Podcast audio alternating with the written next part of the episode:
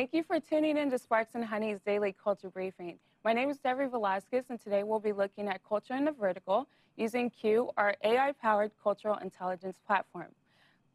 Sorry, I'm joined today by my lovely co briefer, Carrera Koenig, and our in house travel experts, Hannah Jerome, Matt Adams, and remotely we have our CSO, Camilo La Cruz, joining. So thank you all. So excited about this conversation. Today's conversation will center on the future of travel as it pertains to a changing value system that is happening right before our eyes in culture. So, when narrowing down today's conversation in um, Q, our, our platform, we got we doled out around 45,000 relevant signals. And what I did was narrow it down from the last uh, uh, COVID variant that we had as travel is picking up so this can inform in real time what is happening in travels as it pertains to values going forward. Um, we also have a new set of elements of culture that you'll start seeing over the next uh, set of briefings. So today we see Unperfect is our top EOC, um, as we call it here in house. And this is basically showing how influencer, influencers are redefining standards and ideals across various categories. So I anticipate this might be a driver for today's conversation and what will impact. Um, second, we see near nostalgia, which is a revamp on an EOC that we had that speaks more to what's happening today and currently. Um, this reveals a consumer desire for lo-fi and retro-inspired user experiences that let people essentially, I would say, microdose eras. so, Carrera, is there anything else here that you think will be relevant to today's conversation. Totally. I'm interested in super apps. I think more and more we're seeing kind of like the everythingification of experiences that you can go to an app and you can book your hotel and your ride from the airport there and then your train that you need to take later, even have a concierge tea waiting for you in your room when you have like I think that the world's going that way. So I love this new EOC.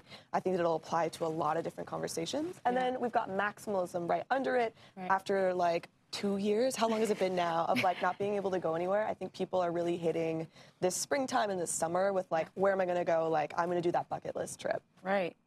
So we also want to sort of put out a guiding question here. This is also for anyone who's watching tuning in as well as the audience. We want it to be a room for engagement.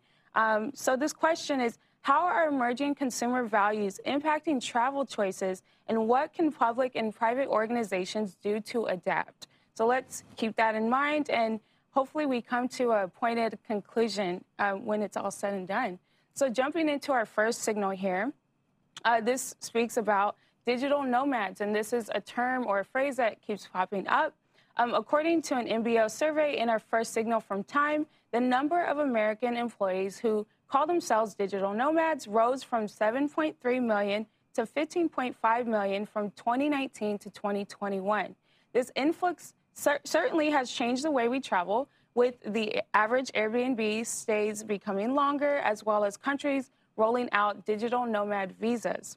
Um, what this signal might speak to in terms of intergenerational trends is the impact of connection, specifically for Gen Z employers and consumers.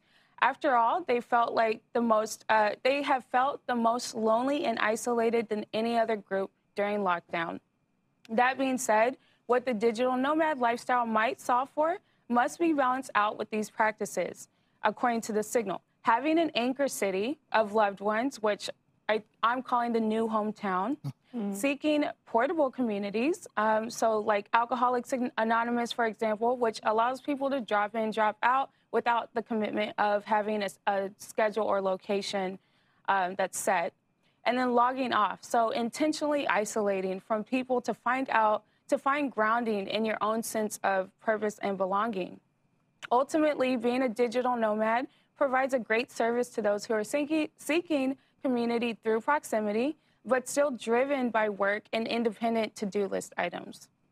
So, Hannah, I'm going to ask you this question. There's a lot of attention here about Gen Z um, burnout, uh, but I wonder, and what I was thinking as I was reading the signal is you know, what other groups can be positively impacted by being digital nomads? I'm thinking of widows, you know, or childless uh, people or uh, senior citizens, right? Retirees.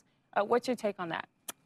One, I love those three trends that you mentioned the anchoring, the portability, the belonging. Those all speak to me. And I think in general, they speak to so many different generations. Yeah.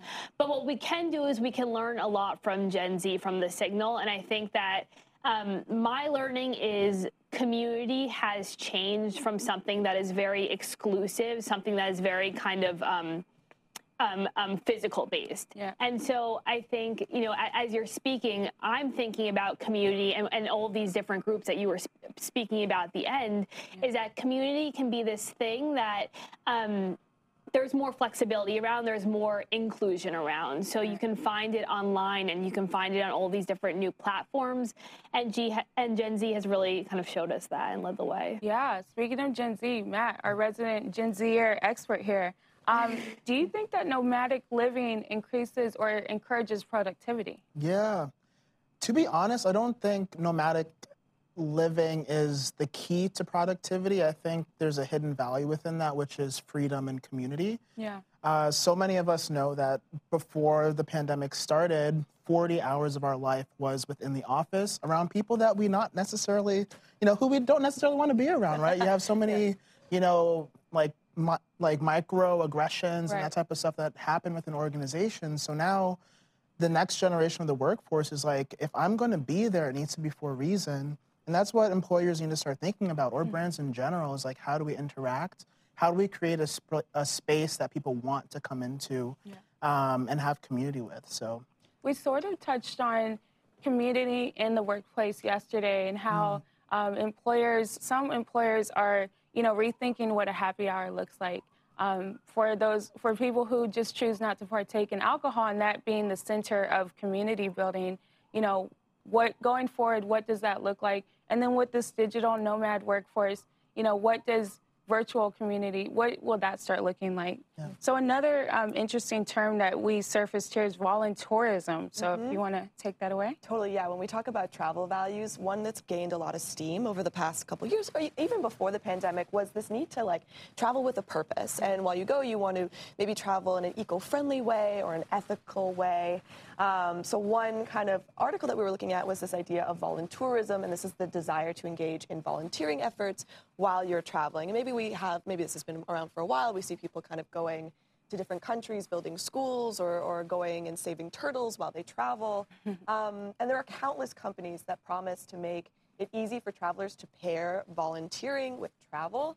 Um, but some critics of voluntourism are questioning are questioning companies that kind of take this huge fee and they don't really they're not very transparent about where that money goes. There's also like this questioning of if the volunteer work is truly helping in that area, and then also there's of course this kind of white savior mindset that pops up um, in yeah. that that's like an unfortunate subconscious thing with some tourists. Um, but the article talks to um, Zina Bencheikh, uh, who is the managing director of Intrepid Travel, which is the industry's first B Corp certified tour operator, which is quite an interesting concept.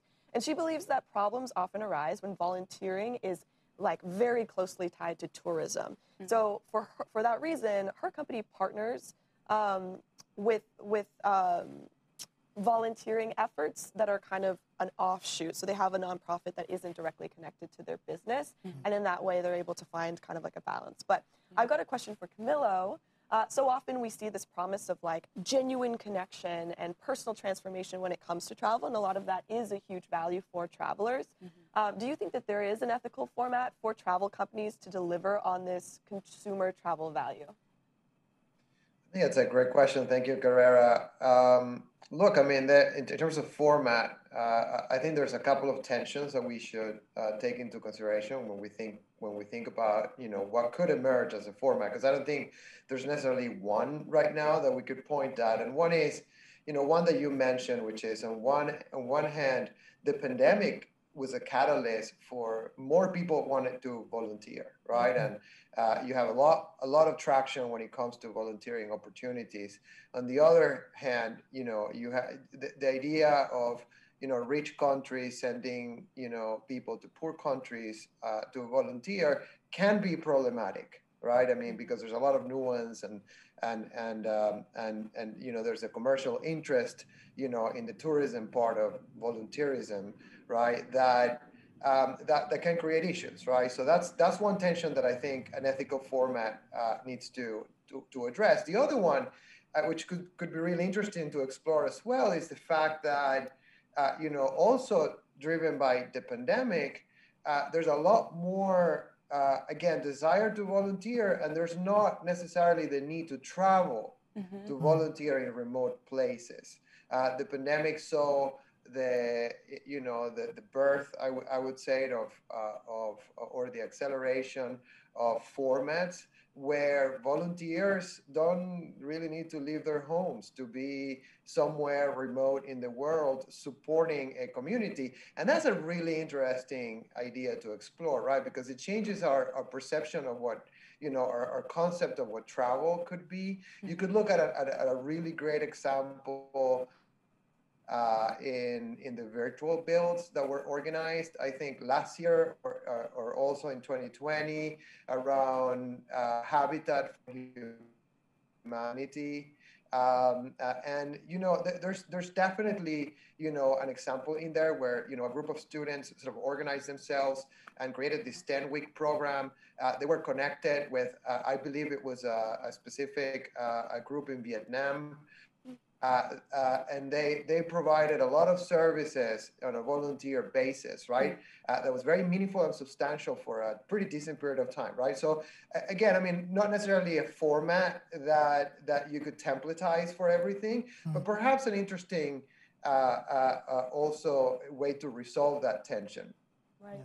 yeah, I like this idea that you're kind of bringing up of like volunteer or travel. You don't need to mix them, and you can volunteer from home Mm-hmm. Um, it kind of makes me think of like this over tourism um, concept that keeps getting brought up. I'm curious to uh, know what you guys think. Mm-hmm. Over tourism being like the destruction of cultural sites and natural sites just from the sheer amount of people that go to visit like Venice or like Dubrovnik mm-hmm. or yeah. uh, Machu Picchu each year. So what do you guys think should like happen there? Should we be putting limits on how many people can visit these sites? And then when we put limits on, does that mean like only people who can like pay can go? Anyone have thoughts on that? I think uh, off the top of my head, I know that Google Flights, for example, recently implemented CO2 emissions. Mm. I don't think it's doing a good job yet of informing us why that's important, you know, to the general public. Um, we have to do some digging to understand why it's important. But I, I do foresee these historical landmarks that have so much uh, tra- foot traffic maybe being tied to, especially if we book um, something that, you know, in advance that's connected to a, a travel site or something, there's sort of this carbon footprint that we're conscious of as we're traveling new places. Mm-hmm. Um, so we can know, we can just be mindful, you know, for everything that we're doing in that place of how we can be as sustainable and, and uh, friendly to that environment as possible. Yeah, and to add to that too, like speaking to mindfulness, like it's about our intention with traveling. Because mm. for me, growing up, I did a bunch of, you know, missions trips to other spaces, and it's just like, you know, did I yeah. really provide value when a church is paying thousands of dollars and we could have just given that to the community and they could have used that in a more substantial way than having a middle schooler build something, right? so for me, it's just like when we look at tourism and going to other people's places, we're actually interacting with their cultural artifacts. It's yeah. not it's not a zoo. So mm-hmm. we have to be more intentional with how we engage in other people's spaces. Mm-hmm. And it's going to be up to businesses, it's going to be up to other cities as well to be to have more boundaries around yeah. how people interact with what they own right. as well. Mm-hmm. So and that cultural consciousness I think is a great like travel value going back to mm-hmm. our guiding yeah. question.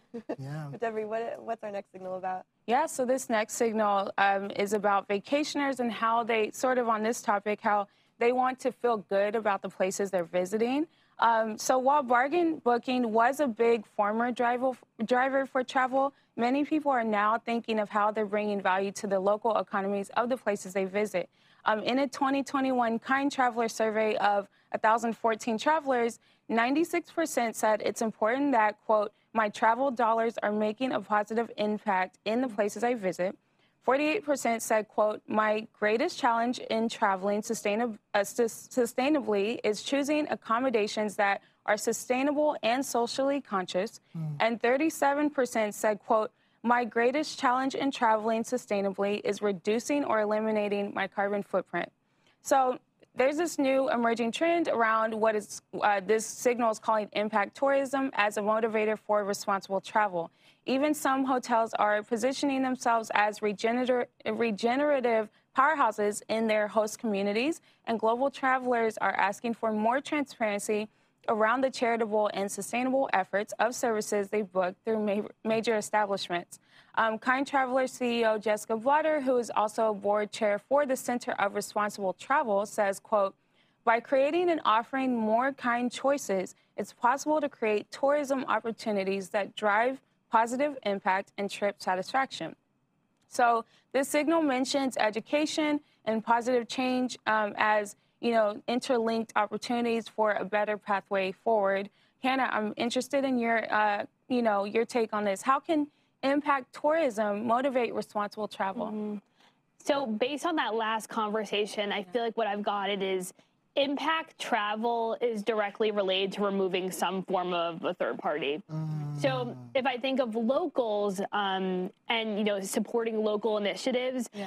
I'm thinking of locals as storytellers, people who you know want to want to connect with with travelers. So to me, it's connecting those storytellers with the right audience of people who want to listen and who want to collaborate, um, and that oftentimes I think requires removing a third barrier. Yeah. Mm. I think that uh, this is also bringing me. It's it's reminding me of this Netflix trash reality show that um, I actually it's a guilty pleasure. I just finished called Byron Baes. Mm-hmm. And if mm. anyone uh, d- d- does any sort of Google search on Byron Bay, it's this coast town in uh, New Zealand, I believe, that is really the locals are so upset because they feel like it's getting exploited by people who want to go take Instagrammable pictures. Mm and they're not really appreciating the local um, economies. You know, they're sort of exploiting these natural resources, which we've heard that about that before time and time again. But that brings us to our next signal here, I think. Speaking of Instagram, really yeah. perfect segue. perfect. Uh, for a while now, we've seen Instagram's outsized influence on the travel economy. You know, we kind of travel places because they're desirable for photos or restaurants that kind of look good with the food that's photographable. Um, this signal kind of points to the travel value of shareability and Instagrammability um, being crucial to the travel experience for a lot of consumers. Um, and here, particularly, we have these gorgeous pastel boats that take you from, uh, I believe it's Palm Beach to Jupiter, Florida. Wow. Uh, and you get a little picnic. The background scenery, of course, is the Florida coastline. Very Instagrammable holiday plan. Um, but for me, it kind of connects back to this Marshall McLuhan quote, and it goes, "We shape our tools, and thereafter our tools shape us." So we create Instagram, and it's this place to share travel photos and food photos and restaurants and family members, and then it becomes to be that like what we where we go is kind of based off of if it is photographable. So maybe mm. we'll go mm. on that beach vacation mm. over the city vacation because you know that's more photographable. It like we are programming our tools, our tools are programming us in this very interesting interplay. Mm-hmm. Um, but Matt, I've got a question for you. Like, how do you think Instagram um, and our culture of like highly aestheticized images has changed travel? Um, and how do you think travel hotel brands can activate on these like strategies of photographable moments? Or like, how does TikTok change it? You know, we're kind of yeah. shifting over to TikTok yeah. more and more. And is that a different photographable moment than Instagram is? What, what are your thoughts yeah. here? So the first one, right? How has it impacted travel? And this is fascinating because at the same because we need travel and we need leisure as a way to recoup ourselves from the work that we participate in. Yeah. So it's when it comes to Instagram, a lot of people are actually traveling for the sake of the esthetic mm-hmm. and not for the sake of the healing mm-hmm. that comes from traveling. So it's good we have to ask ourselves why are we traveling? Can we be more intentional again with the spaces that we're going into? For brands and when it comes to Instagrammable destinations, yeah it's now a chance to work with you know cultural strategists like us to ask yourself how can your space or how can your brand impact how someone is living into their authentic expression or their authentic aspirations as they travel to a new place? Because just like the metaverse right we're entering into these spaces so that we can create a reality that speaks to what we need to express inside. So this could be another opportunity for places to mm-hmm. do that.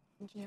Debbie, I have a question for mm. you. Yeah. Um, during the pandemic, we definitely saw this like social media pushback against influencers who were like heavily rely on content that features luxury and travel. You know, so many people couldn't travel to see an influencer traveling. There was kind of like this like, oh, you should kind of play that down. Yeah. Um, and I'm wondering if we're going to see that continue, or if we're going like full back to just like full maximalism of like, look at me, I'm on vacation, I have these expensive things, and like, you know, that aspiration, or is it going to be Yeah. muted from now on?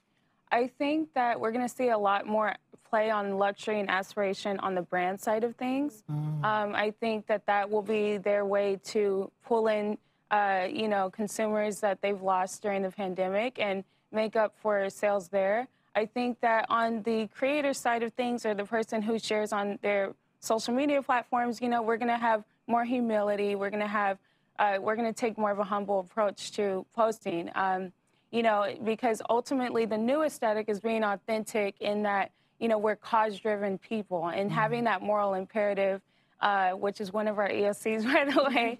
um, so, yeah, speaking of, let's let's go into Airbnb. Can't have a conversation with about travel without Airbnb. So, as a response to an Airbnb lawsuit settlement with three African American women who alleged the site allowed hosts to discriminate against black renters, the platform is trying an experiment in Oregon.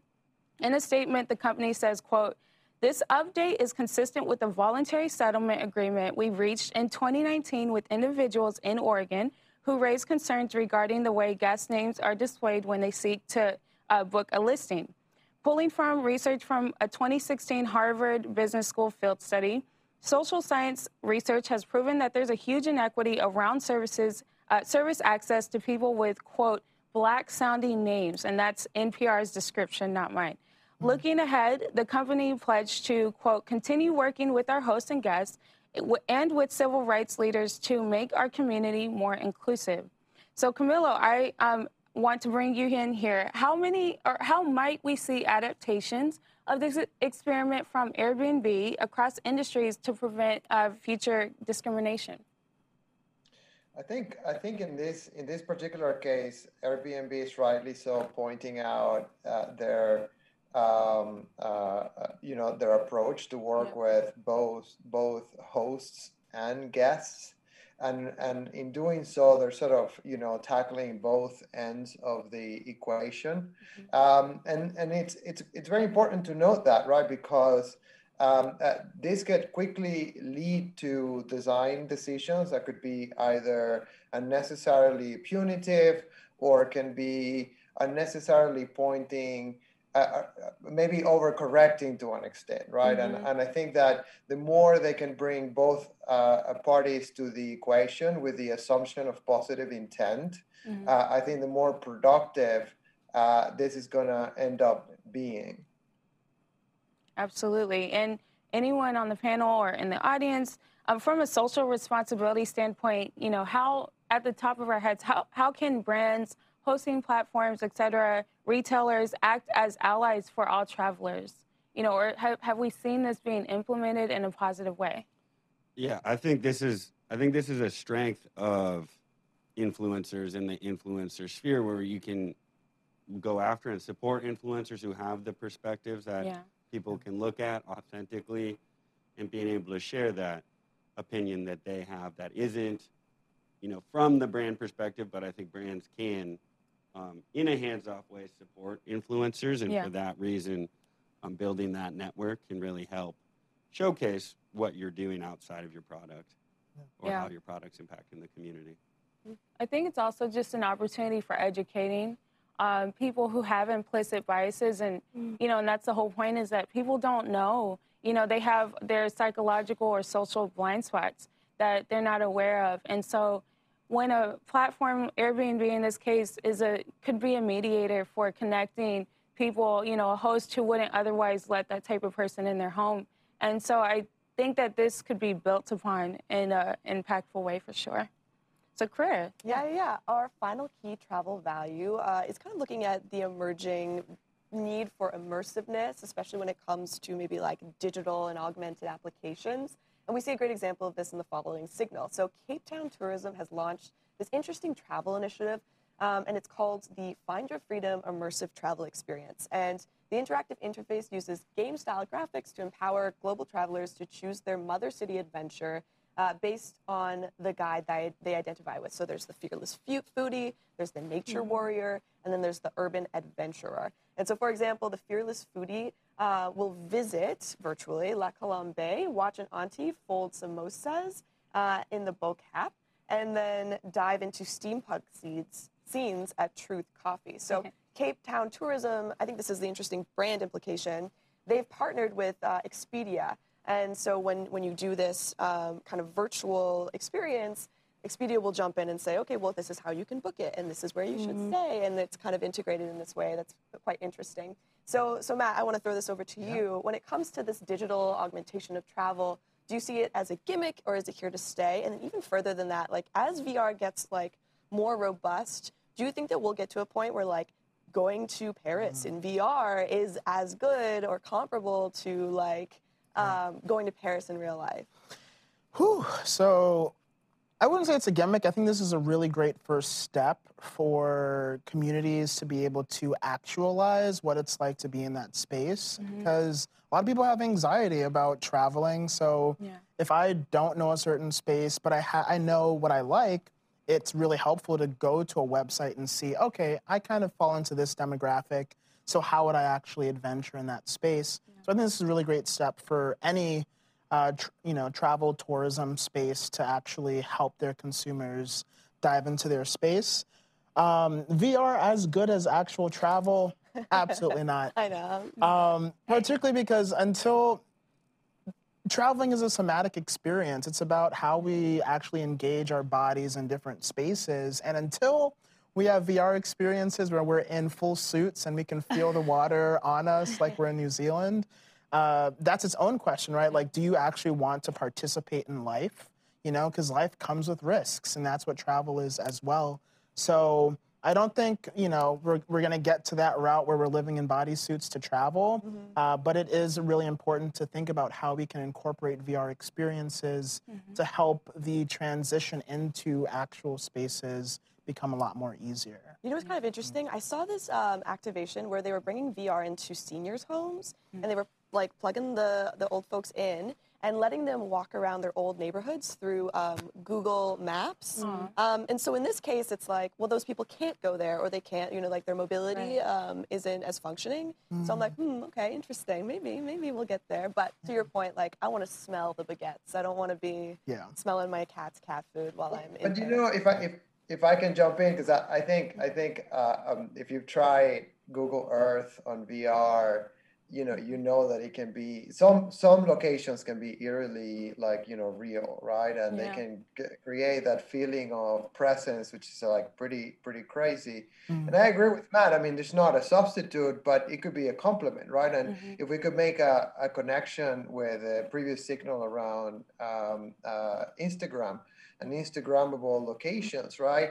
Uh, the the there, there's plenty of research that shows that happiness is in the anticipation of the experience, not necessarily in the experience itself, right? And I think that travel companies uh, know that very well, right? And the question is, how can we stretch that anticipation through channels that are widely available like like instagram right? And really understand new uh, consumer behaviors in that process of planning and anticipation stretch it as much as possible and perhaps even give it some meaning right if you if you, just going back to the first signal around you know volunteering and being part of the community perhaps there's something around you know a hybrid experience where where, where you can be find some meaning in, in the anticipation and then go visit the place I think in. I Oh, yeah. um, a couple of weeks ago, I used one of the Oculus um, uh, friend of mine let me borrow, and I did a. Um, uh, I was watching a documentary on climbing Everest, and in doing so, I mean, I totally get like you want to smell baguettes. I mean, I do too. But I think that like just watching it, first of all, it was so calming in a way yeah, because I'm just I felt like I was in a different world and to Yeah. be able to like feel like I'm turning around and seeing Mm-hmm. all these different things that it just was it was calming. I mean I guess depending on the content that you're watching it might not be, but that was and the idea that then see that and I'm like, wow, I want to go there and mm-hmm. do that in a way that maybe I wouldn't have, have mm. considered by just seeing an ad or just seeing a video mm-hmm. or whatever it is. That it felt like I was actually already there. Yeah. And whether I actually go or not, the idea of just having done that for you know Yeah. 20 minutes or whatever was almost enough in a way. So. I think it's also a great opportunity for gamified empathy, right? Like mm. making the only thing I think eh, with certain successful and, and up and coming like AR and VR experiences around travel experiences, I some of them are uncomfortable, and you know, and uh, there's one in, in, particular uh, that you know it's called "In Her Shoes," and it essentially allows someone who doesn't identify or present as a woman to walk uh, uh, busy streets of like an uh, you know an under uh, represented country or, or you know it's a, a place that would make a woman feel uncomfortable and it in the VR experience they can get catcalled or they get catcalled and get all these you know it's very provocative it's very controversial but I just wonder if anyone would opt in to that um, I feel like that would be a good tie on on creating empathy, but it would have to be something that's put in place by a policy at a at a workplace or something. Yeah. Um, but yeah, going back to our initial question here, um, closing out the convo, I do have a few questions to our expert cast. Uh, Hannah, what what trends do you see at play here that we can expect to see emerging in the future of travel? So, based on our conversation, I'd say connection first travel in two regards. One being travel that extends beyond physically being there, but then another one, connection being with this humanizing quality that we want this emotional travel experience. And there are other ways to do so than how we how we normally think about it. Yeah. Um, Camilla, I'm interested. Uh, what can travel brands take away from this conversation? I think, look, I mean, from my perspective, uh, just uh, you know, going back to to the, the first question Carrera asked asked me, and, and, and I think it was very uh, um, um, intentionally framed, right? Which is the fact that travel has always been about transcendence, right? And uh, there's a, that promise of becoming a better person at the other end of the journey, right? And I think that we're seeing we're seeing ways in which in which uh, uh, new values are connecting with that idea of transcendence. One is uh, uh, volunteering, and we have a, a big discussion about that. I think that any travel brand that wants to tap into the what it's a huge market. I think I read the UN says it's about 109 million uh, people uh, would strong instead of that you know the volunteering market right? Uh, finding an ethical format right with- that might become sort of more of a hybrid you know virtual in person right? And i think another another uh, question that i think we we we perhaps uh, uh, you know we're, we run out of time but we could probably come back to in another briefing is the question of uh, mental health Yeah. um, and self care, right? And I think that that's another area where transcendence or the promise of transcendence that comes with travel intersects with with emerging values, right? And you look at we looked at some data a, a while back uh, from Airbnb in terms of like uh, uh, most popular experiences and like hot springs, spas, uh, sound healing, yoga, forest bathing. like you know mixed with travel like Yeah. that that's a pretty rich territories for brand to explore as well Yeah. Matt, my final question. As a traveler yourself, what would you like to see being implemented if you haven't seen it already, if there's work to be done? Yeah, uh, I think I would just go back to what you and Kristen were alluding to is accessibility in travel. Uh, not everyone can afford to go to certain spaces, but we do have the technology that's needed to help people get closer Yeah. to that experience. And as well with what Camilla brought up too, right? A lot of that happiness is found in the anticipation. So how do we bring more people to the table to experience a travel mindset? Absolutely. Well, that's going to wrap us up for today. Um, you can join us on LinkedIn Tuesdays, Wednesdays, Thursdays at noon Eastern Time. Feel free to drop uh, your thoughts in the in the comment section around this question. Um, anything that you see happening or emerging in travel as far as uh, the changing core values. Um, until then, consider yourselves briefed.